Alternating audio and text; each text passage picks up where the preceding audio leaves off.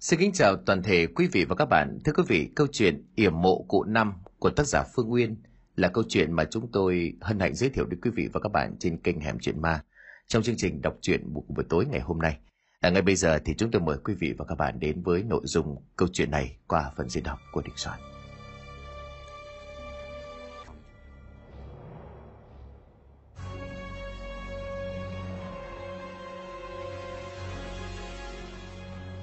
Những ngày cuối năm không khí bắt đầu lạnh dần, những đợt rét đậm rét hại lũ lượt kéo đến các tỉnh miền núi phía Bắc. Phía trời ảm đạm buổi sáng thức dậy sương mù răng kín trời, cây cối rụng hết lá trơ ra những cành củi ngoằn ngoèo. Có những đêm mà nằm ngủ người ta nghe được tiếng rừng rú kêu gào thảm thiết. Mấy bụi cỏ lao quanh nhà ngả nghiêng theo gió như là muốn bật gốc. Đi sâu vào trong núi men theo đường mòn, vượt qua hai con suối chính là con đường dẫn đến nhà cụ Năm, thầy thuốc giả Đinh Văn Năm. Cụ Năm từng là thầy thuốc đông y, dùng cả cuộc đời để làm việc thiện cứu người. Nay đã ngoài 80. Mọi người gần xa xung quanh tỉnh Hương Khê này, không ai là không biết đến danh tính của cụ. Ông cụ Năm có tới bốn người con, hai con trai lớn cùng hai cô con gái, tất cả đều đã có gia đình riêng – Cuộc sống của các con cũng thuộc dạng khá giả ở dưới xuôi. Tuy nhiên cô lại chẳng thích sống cùng với các con các cháu. Cô từ lần mò lên núi sống dựng một căn nhà gỗ nhỏ sống một mình cùng với thiên nhiên. Ở trên núi cổ Năm sống dựa vào nguồn nước suối, khai hoang mở rộng đất, dựng cho mình một khu vườn khá là rộng lớn. Trong vườn trồng rất nhiều hoa cùng với các loại thức quý hiếm. Ông cổ tuy đã cao tuổi nhưng vẫn rất khỏe mạnh, Cậu tự trồng rau tự nuôi gà sống trong một cuộc sống tự cung tự cấp một mình giữa lưng núi. Mặc dù không có điện nhưng mà cũng không có nguồn nước tinh khiết, nhưng mà cuộc sống của cụ vẫn luôn an nhiên vui vẻ. Bên cạnh ngôi nhà gỗ nhỏ của cụ Năm có một ngôi miếu hoang, không ai biết nó có từ bao giờ, không biết là ai thờ cúng. Ngay cả cụ Năm hay là con cháu của cụ cũng không hề biết đến lai lịch cụ thể của ngôi miếu Cách đây hơn chục năm khi đó ông cụ mới 60, trong một lần lên núi chữa bệnh cho hai vợ chồng người Mường bị bệnh lao. Vì đường xá lại khá xa lại khó khăn, cho nên cụ phải ở lại nhà họ một thời gian để tiện cho việc cho thuốc, cũng như là theo dõi tình hình sức khỏe của hai vợ chồng. Trong khoảng thời gian đó, ông cụ thường theo con trai lớn của hai người lên núi bẻ măng đào sâm. Khi lên núi vài lần, cụ phát hiện trên núi ngoài những cây có bóng mát, còn có rất nhiều loại thuốc quý. Sau khi chữa khỏi bệnh cho vợ chồng già, thì ông cụ Nam không nỡ về xuôi, mà xin ở lại một thời gian để siêu tầm những loại cây quý hiếm này. Mặc dù đã nhiều tuổi đi đường rất cực, nhưng mà ngày nào cô cũng chăm chỉ một mình leo hết khu này đến khu khác. Đến khi phát hiện ra ngôi miếu cổ ở lưng chừng một ngọn núi không có ai qua lại, tự nhiên trong lòng thấy xót xa dâng lên một cảm xúc đồng cảm thân thiết đến kỳ lạ. Kể từ khi ấy trong đầu của cụ bắt đầu suy nghĩ sẽ định cư ở đây lâu dài, sẽ xây nhà làm vườn sống một cuộc đời ẩn giật, không ai hay biết. Ở cạnh ngôi miếu này và hương khói cho ngôi miếu cẩn thận. Các con của cụ khi đó đều đã có gia đình riêng, công việc ổn định ban đầu cụ có ý định dẫn theo gia đình đứa con cả lên núi cùng sinh sống. Tuy nhiên bác cả sau khi nghe được suy nghĩ của cụ thì liền gay gắt phản đối, những đứa con còn lại khi biết chuyện cũng chẳng có ai đồng ý với ý kiến này. Nhưng rồi cũng chẳng có ai cản được cụ năm. Một mình cụ không tiền, không người giúp đỡ. Chỉ với mấy bộ quần áo và một chút đồ đạc. Lên núi tự chặt cây, tự xây nhà. Tưởng chừng như là mới ngày hôm qua thôi. Vậy mà thấm thoát đã hơn chục năm. Một thân một mình cụ năm sống giữa vùng rừng núi hoang vu này. Một thầy thuốc ở ẩn thú vui mỗi ngày là câu cá suối nuôi gà trồng hoa, bỏ mặc ngoài tai sự quan tâm của con cái. Tuy nhiên một mình nhưng cụ Năm không hề cô đơn. Thời gian đầu thỉnh thoảng dưới xuôi có người bị bệnh nặng, không có tiền chữa bệnh. Gia đình vẫn tìm đến đây để nhờ cụ cho thuốc. Cũng có những người ở lại đây với cụ cả một thời gian khá dài, đến khi khỏe mạnh thì mới xuống núi. Tuy nhiên sau này bệnh viện tràm xá phát triển hơn, thuốc tây đã bắt đầu tràn ngập vào thị trường Việt Nam – người ta không còn chữa bệnh bằng các bài thuốc đông y. Cộng thêm việc con đường lên núi tìm ông Năm hiện nay vẫn còn rất hoang vu, đi lại vẫn còn khá khó khăn. Đường rừng rồi mà lại đường suối cho nên người ta dần dần đã lãng quên cụ họ không còn nhớ đến danh tiếng của ông thầy thuốc đông y suốt một mình trên núi này nữa. Hiện tại ông cụ vẫn còn nhiều tuổi hơn số người tìm đến cụ chữa bệnh những năm gần đây thưa dần rồi chẳng còn ai nữa cậu năm mặc dù có nhiều con nhiều cháu, nhưng ai nấy cũng đều bận rộn. Lâu lâu mới lên thăm cụ được một lần. Thường thì là những ngày dỗ cụ bà hay là lễ tết, chúng mới tới. Cho nên khi mà cụ chết thì cũng chẳng còn ai hay biết gì. Cuộc sống ở trên núi tuy đơn giản nhưng cụ rất yêu thích nó. Cho dù bây giờ không ai cứ tìm đến cụ để chữa bệnh nữa. Hai đứa con trai lớn có ngỏ lời muốn đón cụ về xuôi, nhưng cụ vẫn nhất quyết ở lại cho dù có cô đơn nhưng cụ năm vẫn ở lại vì đã quá quen thuộc với cuộc sống giản dị, bình yên của nơi đây. Cậu tự xác định với bản thân của mình, cậu đã xác định với các con. Sau này cho dù có chết cũng phải chết ở nơi này. Con trai cả của cụ năm là bác tiến, bác là một thợ mộc năm nay cũng ngoài 50 là một người đàn ông chân chất thật thà, chăm chỉ. Bác cả cũng có bốn người con một cô con gái và ba người em trai. Tuy nhiên tính cách có phần hơi khó và nóng nảy, cho nên hay làm mất lòng mọi người. Vào một đêm mưa lạnh, bác cả nằm mơ, một giấc mơ kỳ lạ. Trong mơ, bác thấy mình đang đi vào một rừng trúc có nhiều cây, xung quanh bị sương mù bao phủ, chỉ nhìn thấy cây và con đường mòn trước mặt. Không rõ là mình đang đi đâu, nhưng bác tiến vào cố bước nhanh chân hơn để thoát khỏi rừng trúc âm u này. Đi được một đoạn ở phía trước có một bóng người.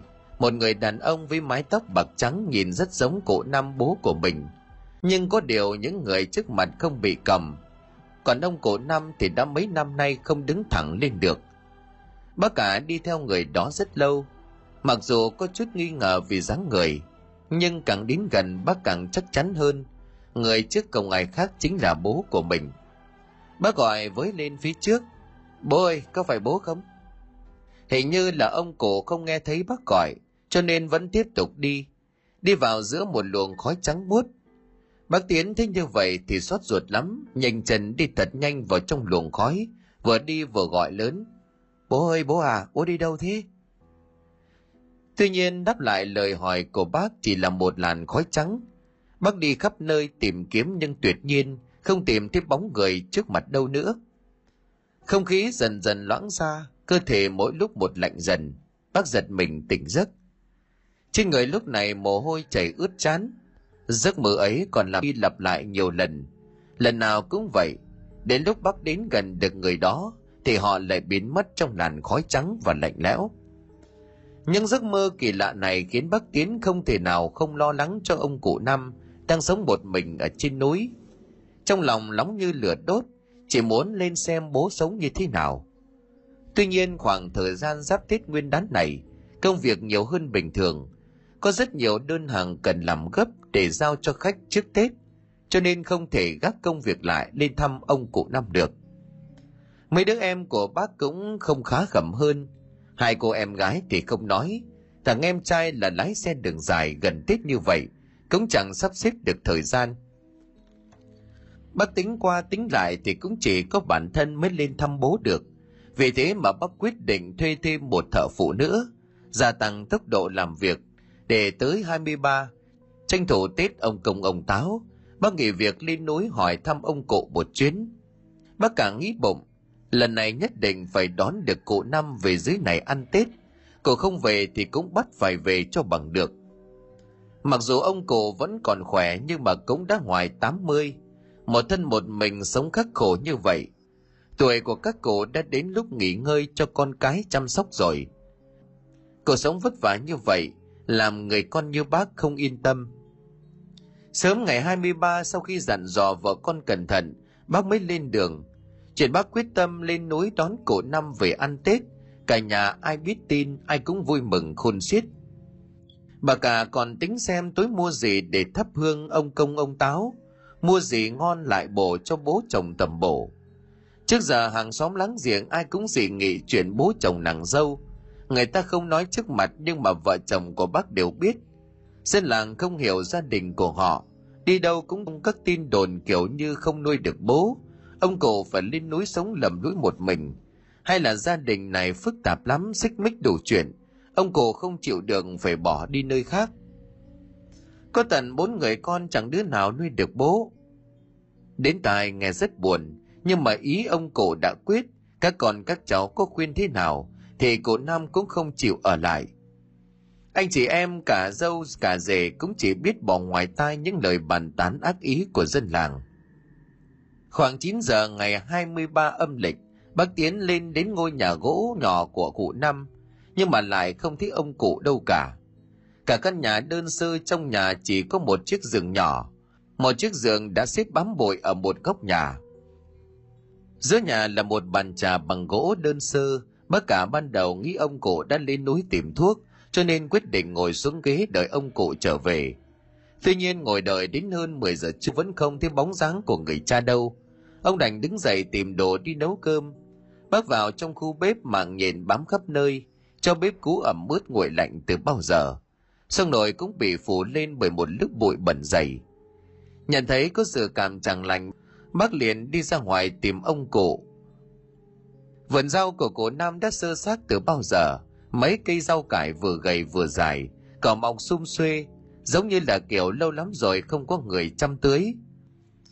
Bác Tiến càng lo lắng càng đi nhanh hơn, cả cơ thể bỗng cứng đờ khi bác đi gần đến ngôi miếu hoang. Giữa hai hòn đá lớn trước lối vào của ngôi miếu có một vật thể gì đó rất lạ.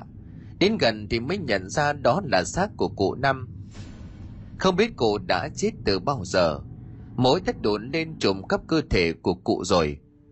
Bác cả dững sợ trước cảnh tượng trước mắt. Hai chân run rẩy không đứng vững ngã quỵ về phía sau. Mắt đỏ au không thể tin nổi vào những gì ở trước mắt. Bác cả lùi thổi về nhà một mình.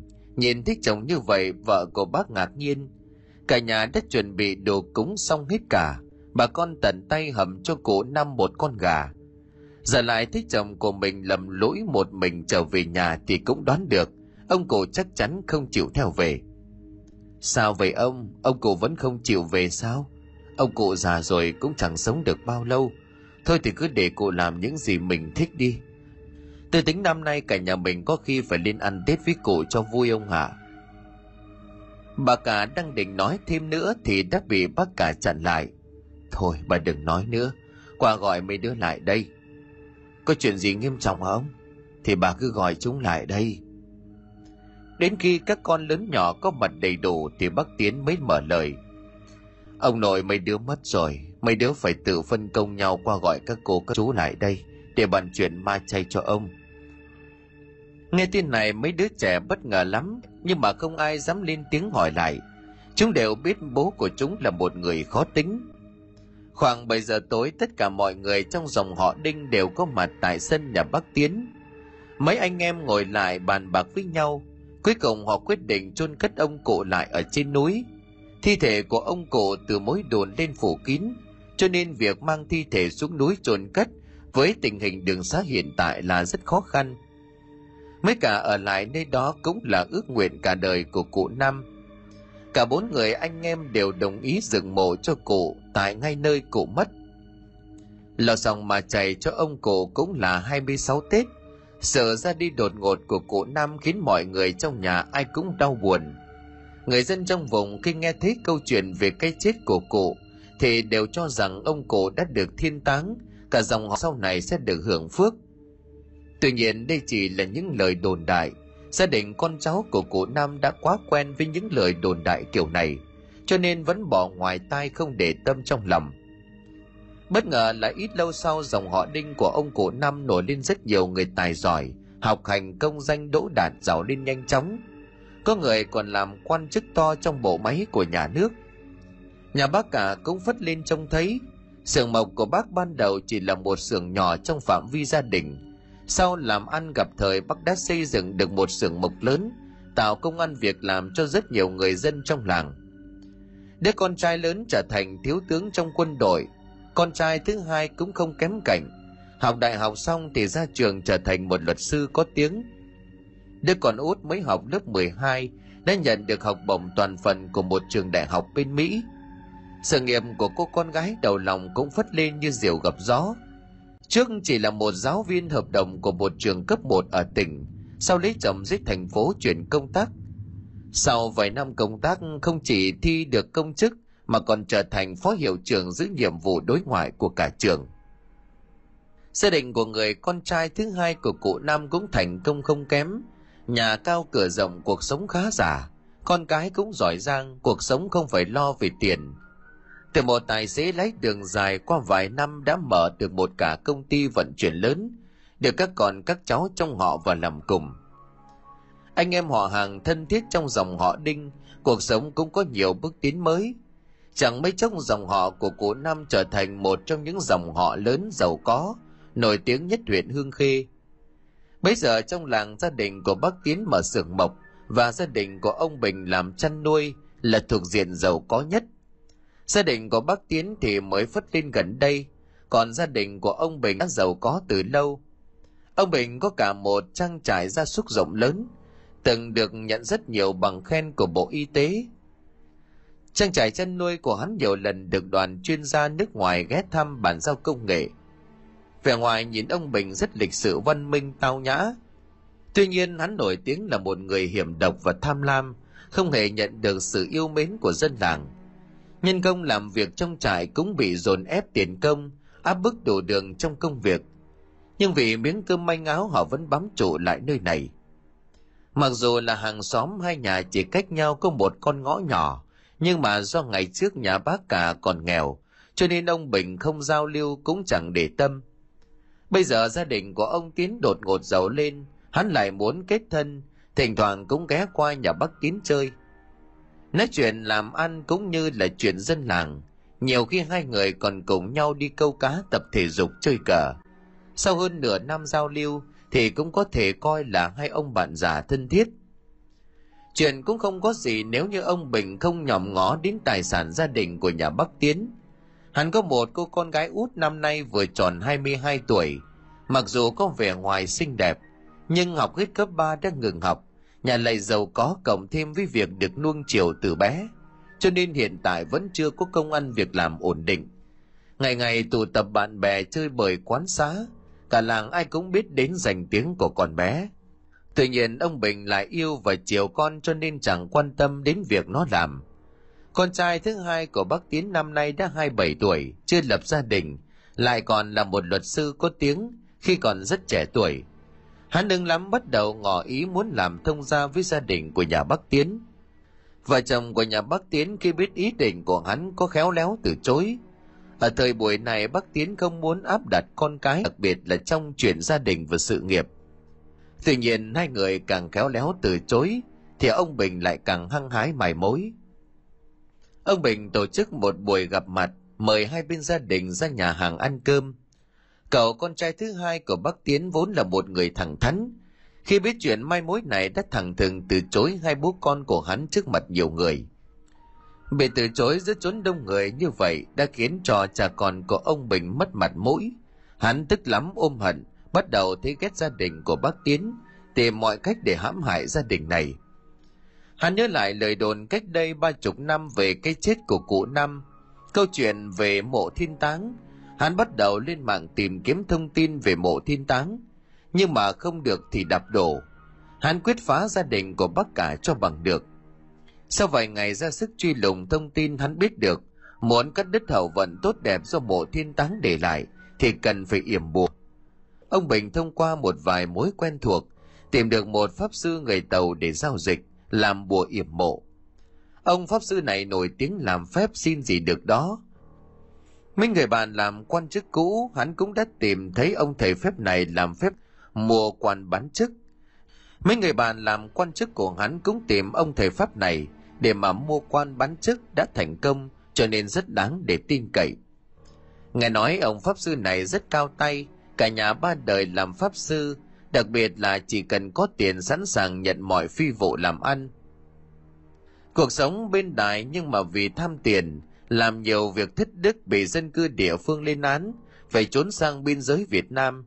Hiện tại ông Pháp Sư người Tàu này sang đây sống với danh phận là một sư thầy ở trong một ngôi chùa nhỏ trên núi của tỉnh Hà Giang. Ông Bình theo chỉ dẫn của bạn, một mình lái xe lên chùa tìm thầy Pháp Sư, tiến hành để giao dịch làm bùa. Ông Pháp Sư người Tàu khi biết hắn muốn yểm bùa chặt đứt long mạch của bộ thiên táng, liền bày cho hắn một kế.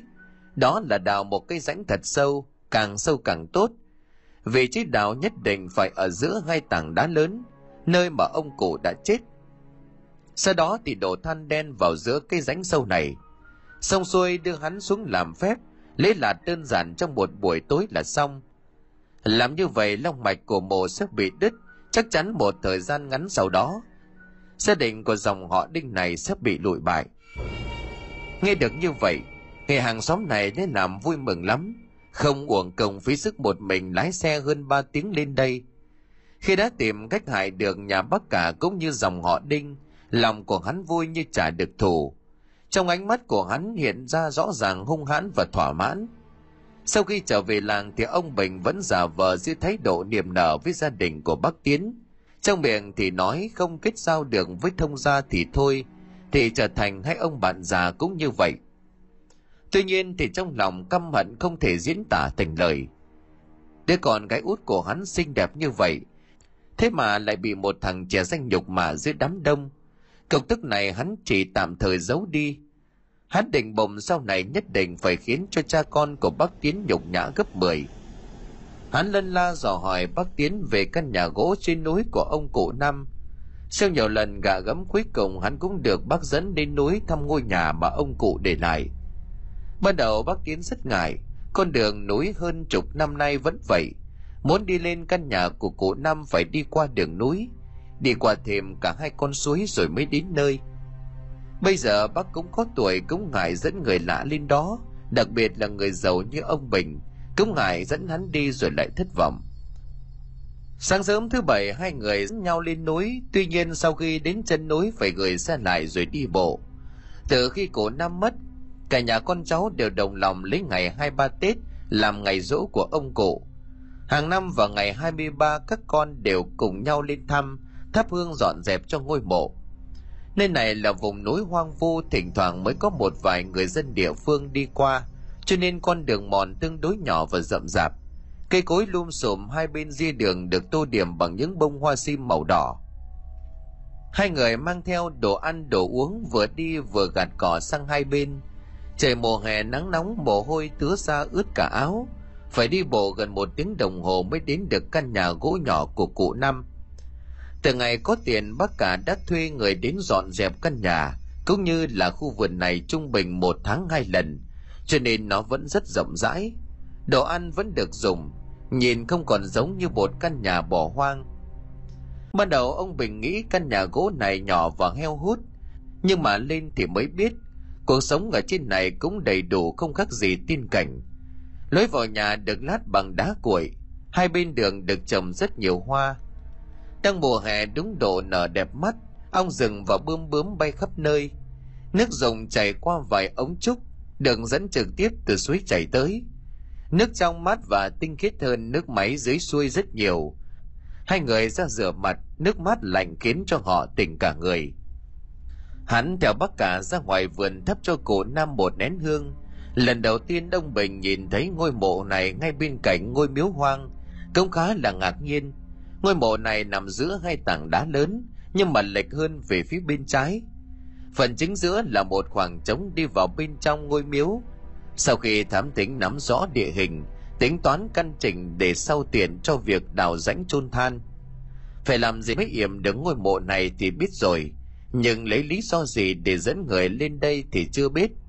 Ông Bình phải suy nghĩ mãi mới nghĩ ra được một ý tưởng hay, vừa làm được việc lại vừa cướp được đất. Bác Tiến này, ngọn núi hoang này tuy hơi hẻo lánh, nhưng mà tính ra cũng có nhiều giá trị phết đấy, không biết là có chủ chưa? Tôi cũng không rõ, ông cụ nhà tôi sống ở đây, nhưng mà núi hoang vu như vậy chắc chẳng có chủ đâu, nếu có thì tôi cũng đã gặp rồi. Tôi thấy phần đồi phía dưới kia thích hợp để chăn dê núi, đúng lúc mà tôi cũng đang chuẩn bị mở rộng kinh doanh mà chưa tìm được địa điểm thích hợp. Ông có làm không mình chung vốn, sau này lợi nhuận chia đôi tôi đảm bảo đã không có lỗ. Nghe hắn nói như vậy thì bác Tiến cũng hào hứng, Tuy nhiên bác trước giờ luôn là người cẩn trọng trong làm ăn không thích mạo hiểm. nhất là đầu tư vào trang trại gia súc tít tắp như thế này rất khó quản lý cũng như là vận chuyển nếu ông đang khó khăn thì cứ lên đây mà khai thác chứ tôi thì không có máu làm ăn như ông cũng già cả rồi ăn phận thôi nếu ông nói như vậy thì thôi để tí nữa về xuôi tôi tính toán lại xem thế nào rồi sẽ báo lại ông. Thôi thôi, ông bình hạ không cần báo với tôi đâu. Ông xây dựng trang trại đường cái đi lại cũng rất cải thiện. Tôi mừng còn không hết nhưng mà không cần phải thông báo với tôi. Miễn là ông để lại trong cổ nhà tôi, ngôi nhà với mảnh vườn là được. Hắn nghe vậy thì đắc ý lắm. Lần này hắn vừa kiếm được tiền, lại vừa có cơ hội trả thù nhà bắc tiến. Lần này nhất định phải khiến cho cả dòng họ đinh thân bại danh liệt về xuôi được mấy ngày, hắn đã dẫn vài chục công nhân lên núi khai hoang. Con đường lên núi nhanh chóng được hoàn thành. Hắn mượn danh là khai hoang xây trang trại, đồng thời dẫn thở qua ngôi mộ của cụ năm, đào rãnh. Chỉ trong vòng ba ngày, đã đào xong một cái rãnh sâu kéo dài chính giữa hai tảng đá lớn. Xong xuôi thì hắn tiến hành đổ than xuống, lấp đất lại cẩn thận như chưa từng có chuyện gì xảy ra ông bình sau khi lên ngôi chùa trên hà giang đón đông pháp sư tàu xuống làm phép, bề ngoài thì làm lễ động thổ để xây trang trại, nhưng mà mục đích chính vẫn là yểm bùa ngôi mộ của cụ năm khi mọi người đến đây bắt đầu bày đồ lễ lên bàn chuẩn bị cho buổi lễ trời quang mây tạnh. Bầu trời hôm ấy cao và sáng hơn bình thường. Từng đám mây trôi lệnh bệnh vui đùa trên cao. Ánh sáng nhẹ nhàng len lỏi qua những tán lá chiếu xuống mặt đất đến khi thầy pháp ngồi vào vị trí vừa cắm hương vào bát, thì bầu trời bỗng tối sầm lại. Trăng sao cũng chẳng thấy đâu sớm chớp đùng đoàn nghi lễ mới bắt đầu được hơn 10 phút thì gió bắt đầu nổi lên. Gió thổi mạnh như là vũ bão khiến cho vàng mã bay tứ tung. Những công nhân cả người liêu siêu run rẩy lùi lại phía sau. Ông thầy pháp này trước giờ không sợ thua bao giờ, không tin vào chuyện ma quỷ thần linh lẫn thế giới âm có thể thắng được trí tuệ của con người, đặc biệt là dưới tay của hắn. Sấm chớp càng lúc càng nhiều và lớn hơn, trên trời đã bắt đầu đổ mưa mưa như là chút nước dập tắt mấy cây hương đang cháy rang dở mưa vừa nặng hạt vừa dày đập vào da thịt khiến cho người đau điếng. Cả người của ông bình và những người xung quanh đều thích e ngại. Mưa gió khiến cho mọi người lo sợ bắt đầu nhăn nhó và tím tái ông bình thấy tình hình nguy hiểm thì liền nói với ông thầy pháp sư, mưa to quá thầy à hay là thôi vào liều chú mưa, mai kia tạnh mưa thì tiếp tục cúng tiếp. Mưa to lại sớm trước thế này tôi cũng thấy sợ, tôi nghỉ đi mai làm. Tuy nhiên thầy phép bỏ qua ngoài tai lời nói của hắn. Một người đầy tự tin hống hách như ông không bao giờ từ bỏ giữ chừng. Mà kể cho mọi người chú mưa, ông thầy pháp vẫn tiếp tục chiến đấu với thời tiết, quyết tâm yểm mộ cụ năm cho bằng được ông bình thấy ông pháp sư cứng đầu khó bảo như vậy thì cũng mặc kệ. Cùng với công nhân của mình chạy vào trong lán chuối mưa. Cả đêm hôm đó sớm chớp đùng đoàn mưa rào trắng xóa cả ngọn núi hoang. Bên cạnh tiếng cây va đập vào nhau, tiếng cành lá xào xạc, ông bình trần chọc lăn qua lăn lại mãi không ngủ được. Ngó ra ngoài vẫn thấy tên pháp sư đang khua tay khua chân, hết đứng rồi lại ngồi.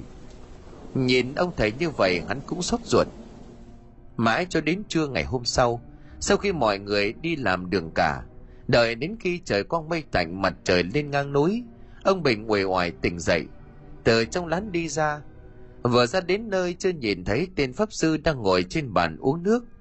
Nhìn thấy hắn, thầy pháp sư bắt đầu cười. Xong xuôi rồi ông bình nghe, tôi đảm bảo cắt được long mạch phú quý của các gia đình này cho ông. Cống bái cả đêm mới xong. Cúng mưa gió thế này, ông xem như thế nào trả tiền thêm công chứ hả?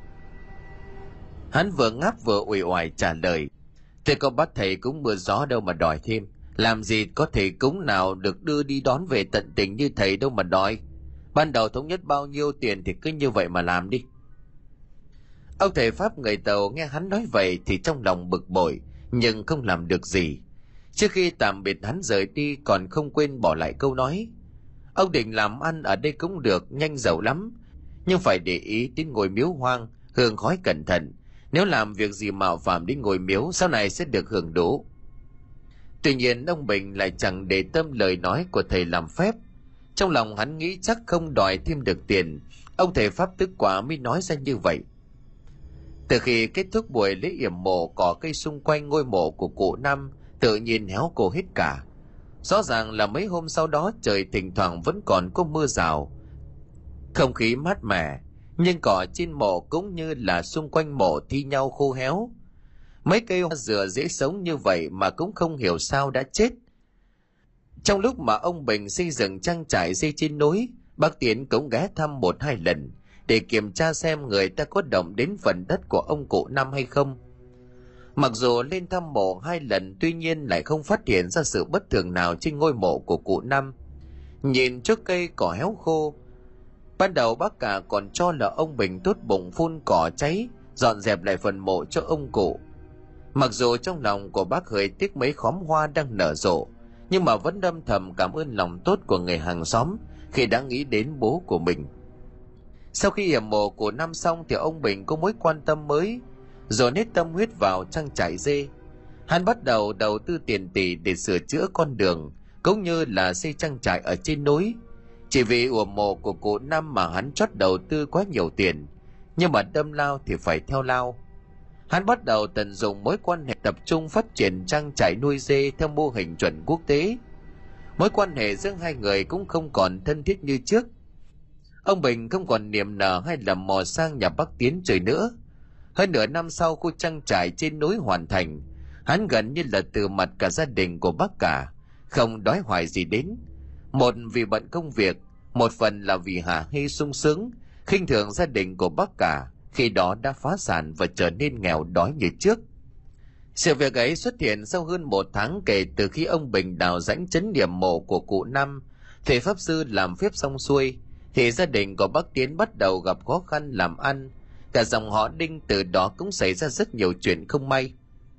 Đầu tiên là sườn mộc của bác Tiến do bị kẻ gian lửa cho nên mua nhầm phải một lô gỗ lậu, chuyển từ vùng biên giới. Chuyện này bị công an phát hiện ra, Lô gỗ ấy đã không những bị tịch thu mà cả sườn gỗ của bác cũng bị nghiêm phong đóng cửa. Bản thân của bác Tiến thì bị nghi ngờ là buôn gỗ quý lậu trá nghỉnh, cho nên phải ra hầu tòa không biết bao lần. Bác cả cũng có tuổi do đi đi lại lại, lại lo nghĩ quá nhiều cho nên đổ bệnh, ốm đau liên miên suốt hai tháng trời. Cả người suy nhược không ăn uống được gì, cơ thể gầy gò xanh xao hẳn đi. Đầu tiên các con đưa bác xuống trung tâm của huyện để chữa bệnh, Người ta nói bác bị sốt virus bình thường, sau đó thì họ chuyển cho bác một chai nước muối sinh lý, rồi chuyển về nhà. Lúc chuyển nước xong cơ thể của bác có chút khởi sắc, nhưng mà sau khi về nhà bắt đầu tím tái, cả người bắt đầu có dấu hiệu sưng phù, hôn mê. Cả nhà hốt hoảng chuyển bác xuống viện thành phố. Trong khoảng thời gian nằm viện sức khỏe của bác Tiến ngày một yếu đi, nhưng mà tuyệt nhiên các bác sĩ không tìm ra bệnh gì. Họ đành phải giới thiệu bác lên tuyến trên. Lên bệnh viện có các bác sĩ cao tay nghề hơn. Nhưng mà vẫn không có tiến triển gì tốt đẹp. Họ vẫn không tìm ra được nguyên nhân bệnh của bác Tiến. Các bác sĩ đành viết giấy cho bác về nhà tự chăm sóc đơn giản. Khi nào tình hình sức khỏe có diễn biến xấu hơn thì mới cho bác nhập viện. Mặc dù ông cụ Năm từng là một thầy thuốc đông y giỏi, tuy nhiên các con các cháu của cụ không có ai nối nghiệp Cô con gái lớn cũng xin phép nghỉ một thời gian để về chăm bố. Cô con gái này trước giờ rất thần tượng ông nội, cho nên quyết định tìm cho bố một thầy thuốc đông y giỏi. Để thầy đến bắt mạch kê thuốc cho bác cả uống. Điều kỳ lạ là bác Tiến uống thuốc Tây rất lâu mà tình hình bệnh không hề thuyên giảm. Vậy mà mới dùng thuốc Nam một vài ngày, cơ thể của bác Tiến bắt đầu có phản ứng tốt lên. Bác bắt đầu ăn được cháo và đồ ăn mềm, chỉ tiếc là bác gần như là bị mất ý thức, cả người đờ đẫn đau ốm nằm một chỗ, ai gọi cũng không thưa, ai hỏi cũng không trả lời. Đến cả việc lau người tắm rửa vệ sinh cá nhân, vợ bác cả và con gái vẫn thay nhau chăm sóc. Bác Tiến ốm yếu đổ bệnh như vậy, nhưng cứ một hai tuần toàn lại phát giấy triệu tập. Lần nào cũng thúc giục bác mau chóng đi hầu tòa, Người con trai lớn làm việc trong quân đội khi biết tin từ người con trai thứ hai thì bất mãn vô cùng. Mặc dù đã nhờ vào một vài mối quan hệ để cho người ta trông chức cho tình hình sừng mộc của bố anh, nhưng mà bên đó người ta vẫn rất quá đáng.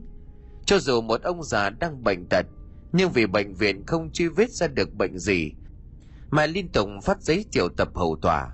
Thỉnh thoảng nhân viên tòa án còn tới nhà để thăm nom, Bên ngoài lên lý do là thăm nom nhưng thực tế để kiểm tra xem bác Tiến hiện tại đang bệnh thật hay là bệnh giả.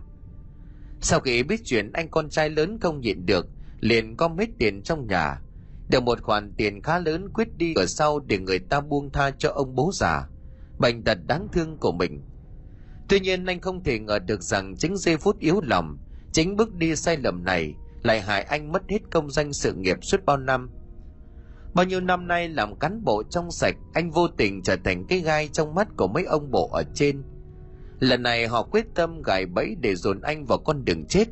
Lần đi cửa sau đầu tiên cũng là cuối cùng.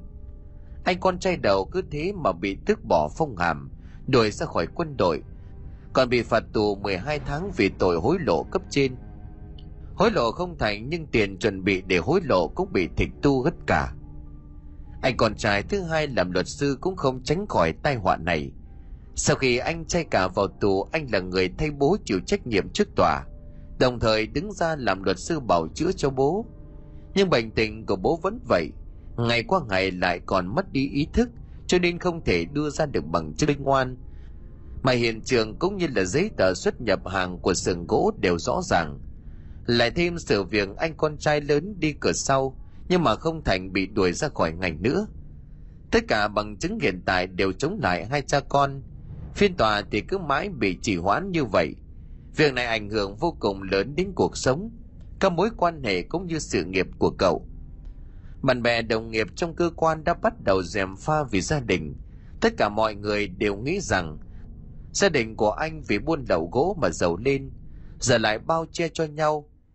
Bố anh thì giả bệnh hỏng thoát cảnh ngục tù, Cấp trên của anh cũng sợ việc này ảnh hưởng đến tiền đồ tương lai của anh, cho nên đã đưa ra lời khuyên. Khuyên anh không nên theo vụ kiện này nữa, nên tập trung vào công việc. Tuy nhiên đối với anh thì nghĩa vụ làm con còn to hơn cả sự nghiệp. Anh quyết theo đuổi vụ kiện này cho đến cùng. Cũng vì sự ngoan cố này mà hơn một tháng sau đó, anh lọt vào tầm ngắm của thanh tra sở. Họ bắt đầu giả soát lại tất cả các vụ kiện tụng mà anh theo từ trước – Mặc dù anh là luật sư trẻ nổi tiếng là người chính trực, nhưng khi kiểm tra tổng thể hồ sơ suốt 5 năm qua, bên thanh tra vẫn bới móc được rất nhiều lỗ hổng trong công việc. Kết quả là anh bị đình chỉ công tác trong 6 tháng. Gia đình bác cả từ một gia đình giàu có nhất nhì huyện Hương Khê. Các con giỏi giang thành đạt hạnh phúc, vậy mà chỉ một biến cố đã đánh mất tất cả. Cả gia đình bắt đầu rơi vào hoàn cảnh khốn khó, như cảm nhận được điều gì đó chẳng lành vợ của bác cả bắt đầu đi xem bói tìm thầy cúng về đuổi vận xui cho cả gia đình. Vợ của bác cả tìm đến một cô đồng nổi tiếng dưới huyện để xem. Tranh thủ buổi sáng thứ bảy không phải trông mấy đứa cháu con của người trai lớn bà cả bắt xe xuống huyện từ khi trời còn chưa sáng. Từ nhà bà xuống nhà bà đồng hơn 100 cây cô động tâm này trước giờ nổi tiếng nên rất được nhiều người đến xem không chỉ người trong huyện mà người khắp mọi miền tổ quốc cũng kéo đến. Có nhiều người muốn đến xem là nhiều khi còn phải chờ đợi, mấy ngày mới đến lượt. Bà cả đi chuyến này cũng xác định chờ đợi lâu dài, nhưng vẫn cố gắng đi thật sớm. Nhà cô Đồng Tâm nằm sâu trong một con hẻm nhỏ, len lỏi dưới những căn nhà cao tầng. Bên ngoài hẻm có vài ba quán hàng tạp hóa nhỏ, bán tiền vàng hoa quả nước chè, Mới hơn 6 giờ sáng người ra người vào quán hàng tấp nập. Còn ngõ tuy nhỏ nhưng cánh cổng dẫn vào bên trong nhà cô đồng thì nguy nga rộng lớn vô cùng. Chỉ tiếc là không gian ở bên dưới âm u lạnh lẽo khó tả.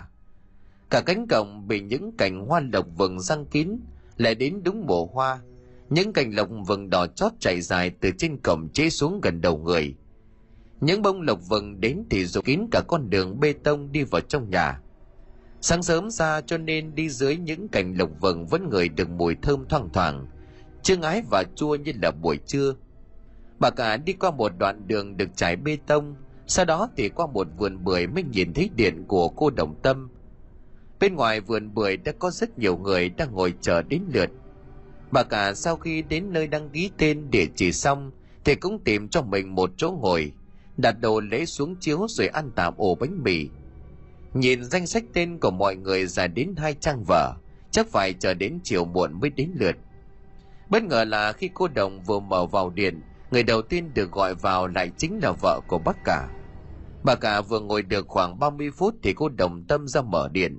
Cô mặc một bộ quần áo bà ba màu nâu giản dị. Đây là lần đầu tiên bà nhìn thấy cô đồng tâm. Cô đồng chắc cũng ngang tuổi của bà. Mặc dù dáng người nhỏ nhắn khuôn mặt vẫn còn khá trẻ, nhưng cũng phải ngoài 50. Cách đây gần nửa năm khi gia đình vẫn còn khá giả, bà cả cũng tươi trẻ như vậy.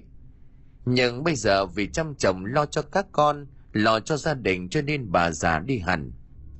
Cô thắp hương làm lễ buổi sáng cẩn thận, rồi nhìn ra ngoài cửa điện, đánh mắt vòng qua một hồi rồi dừng lại trên người của bà cả.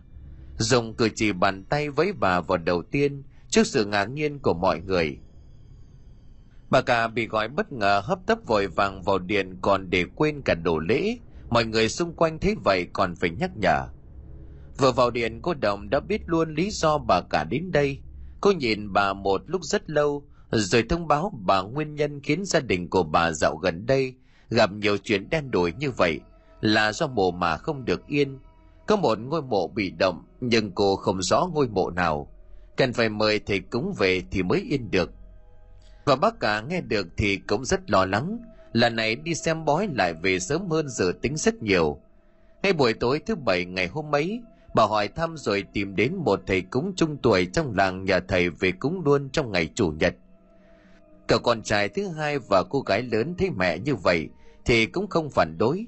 Mặc dù không phản đối nhưng cũng rất nhiệt tình hưởng ứng. Sáng ngày hôm sau bà cả cùng thầy cúng lập bàn cúng ở ngoài sân. Thầy cúng hết ngoài sân rồi lại thắp hương làm lễ trong nhà. Mãi cho đến nửa buổi trưa mới xong xuôi để hóa mã. Sau khi làm xong mọi chuyện bà cả yên tâm, trong lòng chỉ hy vọng chồng nhanh chóng khỏe lại, con cái cũng ổn định như ngày trước. Tuy nhiên thầy cúng thì không cao tay, cũng không giải trừ được chuỗi vận đen trong nhà mà còn mang đến nhiều chuyện kỳ lạ hơn nữa. Kể từ ngày làm lễ tà mộ, bà cả bỗng nhiên trở nên điên dại, thẫn thờ, nói năng liên thiên không còn tỉnh táo nữa. Cả ngày nhớ nhớ quên quên ăn luôn cả thịt sống rồi lại khen ngon. Có những lần còn đi lạc, người nhà về ra thôn lên loa tìm người thân mãi mới thấy. Mấy đứa con thầy thấy vậy thì lo cho cha mẹ lắm, đưa bà đi bệnh viện tỉnh. Nhưng mà người ta chỉ cho bà một đống thuốc bổ não rồi dặn dò người nhà, chú ý chăm nom. Ông thầy cúng thì cũng khổ chẳng kém. Từ ngày cúng cho nhà bà cả trở về đâm ra ốm liệt giường, thuốc thang liền liên miên. Tự nhiên thì bày ra cái trò cúng bái bệnh tình của bố không thấy đỡ, mà mẹ lại điên điên dại dại. cơ con dâu cả cũng không chịu đựng được nữa, dẫn hai đứa con về bên ngoài. Cả nhà sống trong một căn nhà lớn nhưng quanh quẩn một màu u buồn, cả ngày chẳng có lấy một tiếng cười. Trong khoảng thời gian đó gia đình của người con trai thứ hai của cụ Nam cũng gặp nhiều chuyện chẳng lành. Công ty vận chuyển của gia đình bắt đầu gặp khó khăn. Hai người con trai của bác còn từ mặt nhau, do hai người con trong nhà mất đoàn kết trong việc giải quyết khó khăn trước mắt mà công ty bị chia làm đôi. Từ một công ty vận chuyển lớn bây giờ lại tách ra làm hai. Cả hai công ty đều đứng trên bờ vực phá sản, không có khách, không có công việc, cũng chẳng có tiền trả lương cho anh em lái xe. Người con trai thứ hai của cụ Năm sau khi bàn giao công ty cho hai người con trai, liền ở nhà coi giữ cháu, nhưng chỉ vì trong lúc bàn giao công việc của bác không rõ ràng cụ thể rạch ròi từng điều khoản cụ thể. Thành ra là lúc công ty gặp chuyện chúng bắt đầu tranh chấp với nhau. Không coi bố ra gì có lúc đỉnh điểm còn thẳng tay đuổi bố ra khỏi nhà đuổi đến nhà còn lại khiến cho bác hải vô cùng đau khổ hôm đó sau bữa ăn tối người con trai lớn mới về nhà trước giờ hai đứa con trai của bác đều rất hiền lành nhút nhát Kể từ lúc công ty khó khăn thì lại thay đổi tính nết, khiến cho bác rất đau buồn. Người con trai nhìn thấy bác hai đang ngồi xem tivi, nói cười vui vẻ với hàng xóm. Lại nghĩ đến chuyện là công ty cả ngày mệt mỏi, bị chính thằng em ruột chèn ép, cho nên hắn tức giận, xả luôn cục tức lên đầu của bố. Mới về đến nhà hắn đã mắng trời vợ con khiến cho hàng xóm phải chạy vội về. Chán mắng trời vợ con lại quay sang bố đuổi bố sang nhà đứa em trai Bác hai ở trong công ty còn phát triển đã xây cho hai cậu con trai mỗi người một ngôi nhà lớn, đầy đủ cơ sở vật chất giống như nhau. Sau vì hợp vợ chồng con trai lớn hơn cho nên quyết định ở với hắn trong lúc nóng giận, bác tuyên bố thằng thừng sẽ không bao giờ quay lại nhà của đứa con cả này nữa. Một đứa con mà đuổi bố ra khỏi nhà chính là một đứa vô giáo dục. Bác hải thu dọn quần áo dọn về nhà đứa con út để ở. Thế nhưng khi mà đến cổng cả gia đình nhà đứa con út không ai chịu ra mở cửa, hắn còn đứng từ trong nhà nói vọng ra. Bố trước giờ cái gì cũng anh hai anh hai, chiều anh hai, bây giờ bố về với anh hai mở chỉ trong vòng một buổi tối vậy mà cùng một lúc, bác hai bị hai người con trai duy nhất của mình ruột bỏ. Tiết trời đầu thu khá mát mẻ, ngoài đường vẫn còn văng vẳng tiếng ve kêu. Bác hai kéo và lì đồ trên tay, mò mẫm đi dưới hai hàng cây xà cừ từng chiếc lá cây bắt đầu lìa khỏi cành theo gió bay phấp phới trên không trung. Bác từ từ ngắm từng chiếc lá nhỏ đang bay vô định trong không khí, tận hưởng sự trong lành của đất trời lúc này vẻ mặt thản nhiên như trong lòng chết lặng. Mặt trăng dần khuất sau những tán cây cao, bác hải vẫn lọ mọ một mình thẫn thờ đi trên đường. Từ xa vòng lại những tiếng mô tô phân khối lớn, một đội thanh niên đang đua xe đang phi đến với một tốc độ rất nhanh. Bác không kịp tránh đường cho nên đã xảy ra tai nạn.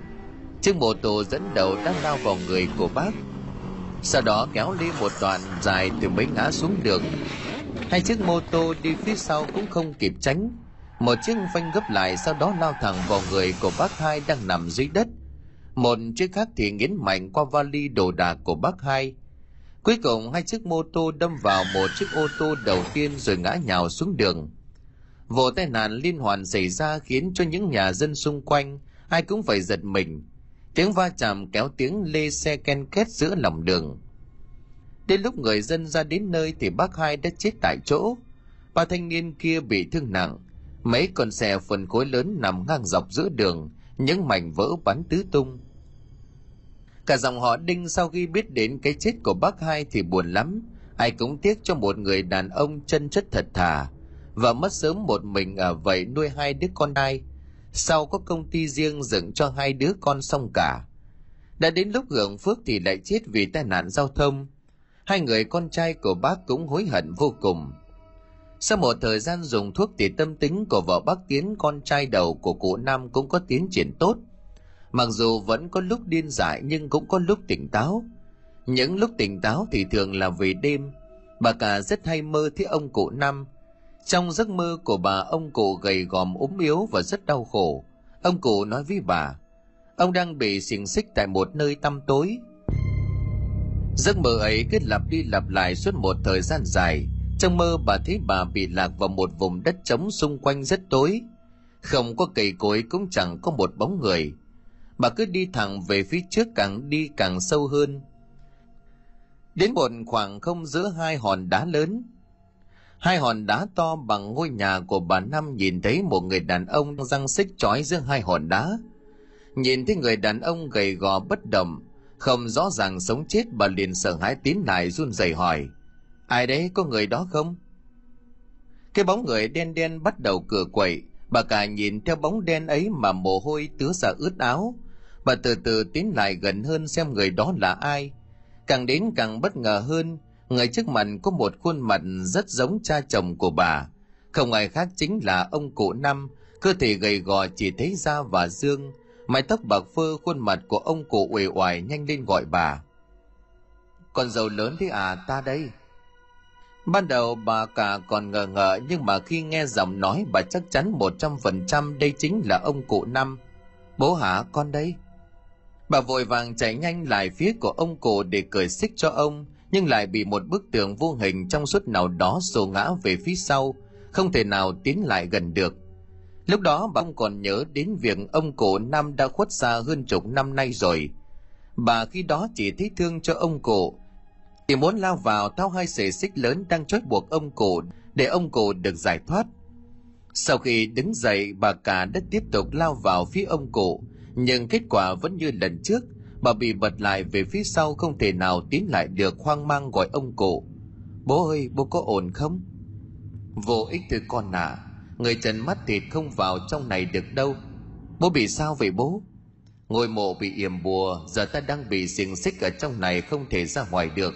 Con phải giúp ta, tìm thể pháp về đây giải bùa thì mới thoát ra ngoài được. Lần nào cũng vậy, hễ mờ đến đây thì bà cả lại tỉnh giấc. Miệng lúc nào cũng lẩm bẩm, phải tìm pháp sư về giải bùa cho mộ của cụ năm. Tuy nhiên những lời nói điên dại trong lúc này của bà cả mấy người con đều không để tâm đến cả bản thân của bà cũng ngờ không tin vào bản thân. Do thần trí bất ổn cho nên hay nằm mơ thấy ông cụ đã khuất. Mãi cho đến hôm vào bác cả biết tin em trai của chồng chết, sau khi lò mà chảy cho em chồng xong, bà mới suy nghĩ về những sự việc xảy ra gần đây. Không chỉ hai gia đình của nhà bà và bác hai gặp chuyện đen đổi mà thời gian vừa qua cả dòng họ đinh nhà ai cũng lấy có chuyện kỳ lạ xảy ra bỗng bà nhớ lại những giấc mơ kỳ lạ ở đây, rồi nhớ đến những lời đồn đại của dân làng về cái chết của bà cụ năm, về ngôi mộ tin táng. Ngày đó dân làng truyền tay nhau với con cháu của cụ năm sau này sẽ được hưởng phúc. Nhưng bà và mấy anh chị em không có tin vào điều đó. Nhưng hiện thực đã chứng minh, thời gian qua cả họ đinh bỗng nhiên phất lên nhanh chóng. Nhà nào nhà nấy cũng giàu có có công danh sự nghiệp hạnh phúc đầy đủ rồi mới có bảy, tám tháng gần đây bỗng nhiên mọi thứ gây dựng bao năm liền theo gió bay. Bà cũng từng được nghe kể lại rất nhiều câu chuyện về mộ thiên táng và hậu vận của dòng họ về sau. Chỉ bất ngờ là không ngờ chuyện lại xảy ra với gia đình của bà. Bà cả suy nghĩ mãi chẳng lẽ ngôi mộ của bà đồng tâm nhắc đến là mộ của ông cụ năm. Ngôi mộ này bị làm sao? Không biết vì sao kể từ khi ngộ ra được sự việc này, bà cả không còn điên giải nữa bà trở thành người bình thường rất tỉnh táo. Bà nhanh chóng nói lại chuyện này với đứa con trai và cô con gái lớn. Bà nói ra ý định đi tìm thầy pháp giỏi để giải bùa cho ngôi mộ của cụ năm. Nghe tin này, cậu con trai thứ bực bội lắm. Anh không đồng ý cho mẹ đi tìm thầy nữa. Lần trước bà cũng đi tìm thầy, cũng bái các kiểu và hậu quả là người lại phát bệnh, mà lại là do bệnh rồ dài khiến cho anh lo lắng. Lần này anh cấm cản luôn tuy không nhận được sự đồng tình của con trai nhưng bà cả rất tín và kiên quyết tìm thầy giải phép cho bằng được. Sáng sớm ngày hôm sau, bà cả sang nhà ông bình chăn nuôi nói chuyện với bà bình. Hai người vốn là người bạn từ thời còn học cấp 2 bà cả rất phiền lòng về chuyện gia đình, cộng thêm với khoảng thời gian bị dở dở điên điên, cho nên là rất muốn ra khỏi để thay đổi không khí. Bà sang nhà ông bình tâm sự chuyện đang lăn tăn của mình tiện cũng hỏi thử xem bà vợ của ông bình có biết thầy pháp sư nào cao tay một chút không? Giới thiệu để cho bà giải bùa cho ông cụ. Ngày trước ông bình thuê thầy pháp sư người tàu về bà bình cũng biết, nhưng ông bình chỉ nói là bà mời thầy về làm phép để đào móng làm ăn, chứ không biết mục đích của chồng là yểm bùa ngôi mộ của ông cụ năm. Dạo này công việc làm ăn của gia đình phất lên như diều gặp gió lại hay nghe chồng nhắc đến ông thầy pháp sư đang tu ở trên núi. Suốt ngày nghe thầy giỏi thầy nói chuẩn đầu tư xứng đáng. Bà không hề biết chồng là không khen ông pháp sư giỏi vì đã làm lễ long mạch tốt, mà khen ông thầy vì yểm mộ giỏi. Cuối cùng thì gia đình hàng xóm cũng thanh bại danh liệt không còn gì. Bà bình nghe chồng khen nhiều thành ra bà cũng biết chút chút. Thế là giới thiệu ngay cho bà cả vợ bác tiến về bị pháp sư người tàu huyền bí này bà bình còn ghi cả thông tin địa chỉ cụ thể của ngôi chùa trên núi cho bà cả. Hai bà ngồi nói chuyện một lúc thì ông bình cũng về đến nhà. Nhìn thấy bà cả, ông ta liền biếu môi cười khẩy. Từ ngày bác tiến đổ bệnh, gia đình khó khăn, hắn thỏa mãn vô cùng. Hắn cũng chẳng sang hỏi thăm, hay là quan tâm lấy một chút, chỉ biết hài lòng với những gì mình đã làm. Cuối cùng thì cái thù làm mất danh dự của con gái ông cũng trả được tuy nhiên hắn vẫn chưa thấy như vậy là đủ. Sau khi khai hoang làm trại chăn nuôi, trang trại chăn nuôi của hắn ngày một nổi tiếng, thu hút được rất nhiều đơn hàng lớn. Hắn đang có ý định mở rộng trang trại chăn nuôi, nhưng khổ cái là vướng căn nhà mảnh vườn với ngôi mộ của ông cụ năm. Thành ra bây giờ gia đình của bác tiến vẫn có thể lợi dụng được. Nên khi nhìn thấy bà cả, hắn liền vui sướng cười xã giao giả vờ như là thời gian vừa rồi bận quá không qua chơi được với bác tiến cùng gia đình. Cống thấy có lỗi cho nên căn dặn bà cả, chiều tối hôm nay hắn sẽ qua chăm sóc. Suốt ngày hôm ấy hắn đang chơi ở bên ngoài nhìn có vẻ thân thiết, thấu hiểu thực tế. Chỉ qua dỗ ngon dỗ ngọt gia đình của bác tiến di rời ngôi mộ của cụ năm về dưới xuôi. Một là tiền hưng khói, hai là để hắn có đất mở rộng trang trại. Tuy nhiên thực hư ngôi mộ có bị yểm hay không, có giải bùa được hay không, nên nhất quyết không đồng ý với ý kiến của ông Bình. Bà cả không nhận ra chứ hai đứa con của bà nghe thôi cũng biết lòng tham của ông hàng xóm. Mềm mỏng không được hắn liền đe dọa. Tuy nhiên người con thứ hai của bác Tiến lại là luật sư, quyết định mang luật ra để đấu với hắn đến cùng. Mặc dù đất đai không có giấy tờ nhưng phần đất của ông nội cậu ở lúc còn sống cũng được tính là đất đai khai hoang, thuộc diện dự án từ hơn 20 năm về trước. Về luật pháp hiện giờ gia đình của cậu có quyền sử dụng mảnh đất ấy. Ông Bình thấy gia đình làm căng như vậy cũng hậm hực, ôm cục tức ra về. Về phần của bà cả sau khi xin được địa chỉ của ông thầy Pháp Sư người Tàu đang làm sư thầy ở trên chùa, thì liền bảo cô con gái lớn đưa mình lên núi để tìm thầy, nhờ thầy về giúp đỡ gia đình. Mặc dù không tin vào chuyện bùa yểm, nhưng mà thấy mẹ cương quyết như vậy thì lo cho mẹ cho nên nhận lời đưa đi. Hai mẹ con lên núi tìm Pháp Sư, ông thầy Pháp Sư ẩn mình trong một ngôi chùa nhỏ nhìn rất đơn sơ ở tận trên núi. Bà cả cùng con gái leo bậc thang mà bất giác nhớ lại những năm trước leo núi, lên thăm mộ của ông cụ năm xưa. Xung quanh cũng nhiều cây cối sum suy như vậy. Con đường cũng vắng người qua lại như thế, tuy con đường không dễ đi như vậy, nhưng cảm giác thì rất thân quen. Đến khi vào trong chùa thì không hề nhìn thấy vị pháp sư nào, chỉ thấy một sư thầy trung tuổi đang cùng một tiểu sư phụ đang đi sinh sống ở ngôi chùa nhỏ này. Bà cả hỏi mãi ông sư thầy mới nhận ra mình là pháp sư. Tuy nhiên sau khi nghe câu chuyện của gia đình, hắn nhận ra ngôi mộ của gia đình chính là ngôi mộ cách đây gần một năm. Chính hắn đã dùng công sức yểm cả một đêm mưa bão. Hắn không hề muốn làm phép giải yểm, Bản thân của hắn là người yểm nếu như tự giải cũng sẽ gặp họa không đáng có. Thế nhưng khi đối diện với hai mẹ con của bà cả, hắn lại khẳng định luôn là mình có thể giúp gia đình. Ngoài hắn ra không ai có thể làm việc này.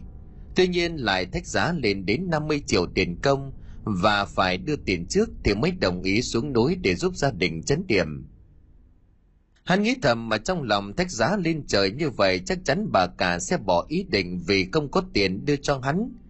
Bà cả cùng với con gái nghe đến số tiền lớn như vậy thì hoang mang, cố gắng năn nỉ nhờ thầy giúp đỡ. Vì giờ nhà bà cũng khó khăn, bao nhiêu tiền lo lót cho vụ của chồng và đứa con trai lớn hết. Giờ trong nhà không có nhiều tiền để chi một khoản lớn như vậy. Mặc dù bà có tha thiết như vậy, thì thầy vẫn từ chối thẳng thừng Cậu con gái không chịu được nữa bực bội kéo mẹ ra về. Trước khi dẫn mẹ xuống núi còn để lại một câu nói khó chịu. Làm thầy phép chứ có phải quân ăn cướp đâu mà đòi tiền công lắm như vậy. Mấy ngày hôm sau tình trạng bệnh của bác Tiến ngày một nặng hơn, cơ thể vốn yếu đuối gầy gò, do không ăn được gì bây giờ lại xuất hiện hiện tượng trào ngược ra ngoài.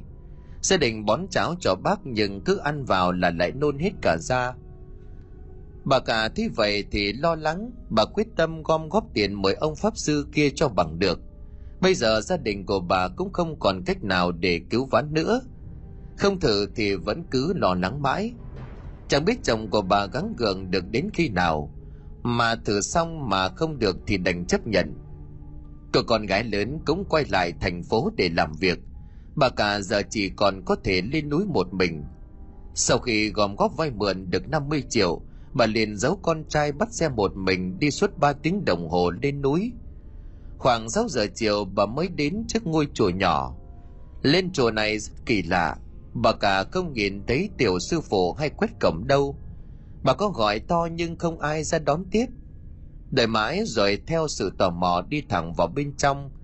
Không khí lúc này chút lạnh hơn bình thường, sương muối phủ kín lối đi Vừa vào chính điện bà cả đã nhìn thấy một người đang nằm bất tỉnh ở dưới đất.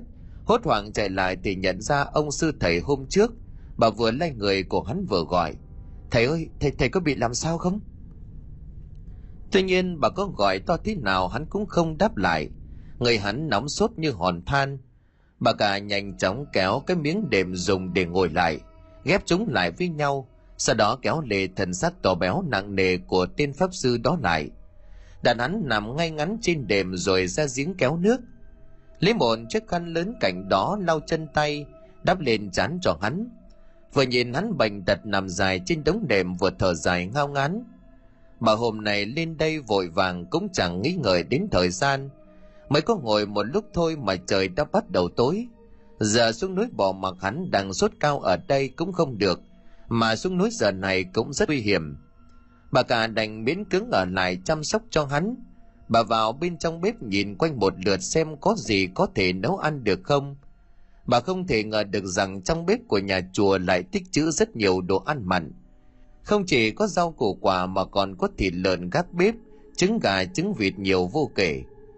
Mặc dù không chắc chắn lắm nhưng mà trong đầu của bà bắt đầu suy nghĩ với hai thầy trò của nhà chùa này. Bà cả đắn đo một hồi lâu quyết định được nên nấu gì nhưng cũng sợ phán đoán của mình là sai, cho nên bà chỉ thổi lửa nấu một nồi cháo trắng, sau đó thì cho thêm một ít muối. Tối ngày hôm đó mãi hơn 9 giờ tối, sư thầy mới tỉnh dậy, cổ họng của hắn nóng gian. Nhìn thấy bà cả thì ngạc nhiên vô cùng khàn khàn hỏi lại, sao chị lại ở đây? Tôi đến mang tiền cho thầy, rồi đón thầy về làm phép giải yểm cho mộ bố chồng của tôi.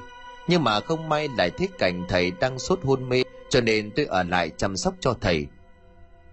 Hắn nghe bà nói vậy thì thều thào trả lời, thế chị không sợ sao? Sợ gì thầy? Nhớ tôi chết ở đây thì chị sao thoát khỏi liên quan? Tôi mà là chị tôi đã bỏ chạy từ lâu. Tôi không nghĩ được nhiều như thầy. Chẳng phải nhà phật có câu cứu một mạng người hơn xây bảy tòa tháp. Mới cả gia đình tôi vẫn còn về nhờ thầy giúp đỡ. Thôi thầy nằm đây để tôi đi múc cho thầy bát cháo ăn cho ấm bụng từ lúc nhận được sự chăm sóc của bà cả, thái độ của tên pháp sư này đã thay đổi. Hóa ra lý do mà bà cả không nhìn thấy vị tiểu sư phụ hôm trước chính là vì y đã bỏ trốn. Tranh thủ lúc sư phụ của mình bị bệnh, y tìm đến nơi cất giấu tiền của hắn, vờ vét tiền của mà sư phụ đã tích góp suốt thời gian qua. Mà kể hắn đang sốt cơ thể yếu đuối gào thét phía sau, tiểu hòa thượng vẫn bỏ chạy xuống núi y làm việc cho hắn nấu cơm dọn cho suốt mấy năm qua cũng biết thừa hắn là hoàng thượng dởm. Cũng biết hắn làm nhiều chuyện xấu, tích được nhiều tiền. Chờ đợi suốt bao nhiêu năm mới có cơ hội, tranh thủ lúc hắn bị bệnh dễ dàng thực hiện hành vi trộm cướp của mình. Sau khi ông pháp sư khỏe mạnh, bà cả mới nói chuyện tiền năm. tôi xin phép được gửi thầy 30 triệu tiền thù lao. Bây giờ tôi về nhà trước. Khi nào thầy khỏe thì xuống nhà giải yểm cho gia đình tôi thế chị không sợ tôi lấy tiền của chị rồi chạy mất? Thu thật với thầy là gia đình tôi cũng đến mức đường cùng rồi. Tôi gom mãi mới đủ tiền trả công cho thầy. Tôi tin tưởng thầy cho nên mới như vậy. Chị dễ tin người quá, nhưng mà chị cầm tiền về đi. Mấy hôm nữa tôi sẽ xuống làm phép cho nhà chị.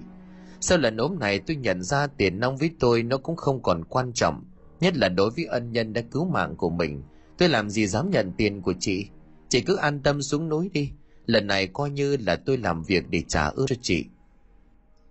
Hai người cứ rằng có quan lại, ban đầu bà cả cũng rất e ngại, nhưng sao cũng bị sự nhiệt tình của hắn làm cho cảm động.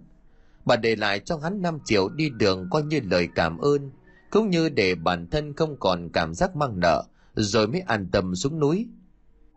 Ông pháp sư, người tàu cũng rất giữ lời hứa. Bà cả vừa về được nhà được hai hôm thì hắn cũng xuống nhà giúp gia đình làm phép giải yểm ngôi mộ. Gia đình theo lời của hắn đào phần đất giữa hai tảng đá lớn, thì mới phát hiện một lớp than đen. Các con của bà cả lúc này cũng tin vào những gì mẹ nói và tin vào ngôi mộ thiên táng của ông nội chúng. Sau khi giải yểm thành công, bác tiến dần khỏe lại, cũng tìm được bằng chứng bị hãm hại trong vụ buôn lậu gỗ quý. Người con trai thứ hai được quay trở lại công việc hai đứa con của bác hai bắt đầu làm hòa cùng nhau làm ăn, xây dựng lại công ty vận chuyển. Cuộc sống của anh em họ hàng trong họ đinh được cải thiện. Riêng ông pháp sư người tàu kia, người ta không thấy hắn quay lại ngôi chùa. Có người nói hắn đã trở lại đài loan, cũng có người nói hắn đã chết trên đường quay về chùa. Quay trở lại với gia đình của ông bình, một thời gian trước không thương lượng được với gia đình của bác tiến về chuyện di rời căn nhà gỗ và ngôi mộ hắn phải quy hoạch lại vị trí. Trong khu quy hoạch còn vững bẩn ngôi miếu hoang. Nhận thấy ngôi miếu hoang này không nằm trong thỏa hiệp với gia đình của ông cụ năm, một ngôi miếu hoang giữa núi không ai thờ tụng. Cộng thêm với việc trước giờ không mê tín không đi xem thầy, cho nên hắn nhanh chóng cho thợ phá ngôi miếu để lấy đất đai trang trải từ ngày phá miếu, công việc làm ăn của hắn bắt đầu xuống dốc không phanh. Dê nuôi trong trang trại bị dính dịch bệnh lần lượt chết hết nhưng vì tham lam không muốn lãng phí tiền của, cho nên hắn bỏ mặc ngoài tai những lời can ngăn của công nhân và gia đình. Vẫn tuần số lượng dê núi bị chết do dịch bệnh ra ngoài thị trường. Hậu quả là người dân sau khi sử dụng thịt dê đã bắt đầu có những triệu chứng giống như trúng độc, nôn thốc nôn tháo, thì nhau nhập viện vì tiêu chảy cấp. Vì sự việc này quá nghiêm trọng, bộ y tế và môi trường bắt đầu can thiệp vào điều tra cả trang trại trên núi hoang và tất cả các trang trại khác của ông bình. Hắn đã tận dụng mọi mối quan hệ nhưng vẫn không thể cứu vãn. Lần lượt các trang trại bị tức giấy phép, bất ngừng hoạt động để không phải chịu trách nhiệm hình sự. Gia đình của ông bình phải đền bù cho người bị hại một khoản tiền vô cùng lớn. Đến cả căn biệt thự của gia đình đang sinh sống cũng phải bán đi để bồi thường gia đình của ông bình biết chuyện bà cả mời lại ông thầy pháp sư người tàu. Về giải yểm mộ thiên táng của ông cụ năm, hắn liền nhớ lại những lời pháp sư đã nói trước khi rời đi. Cũng nhớ tới những việc ác bản thân đã làm. Sau nhiều chuyện xảy ra, cuối cùng ông bình cũng biết sai, dẫn cả nhà dọn đi biệt xứ, không còn quay trở lại quê hương nữa.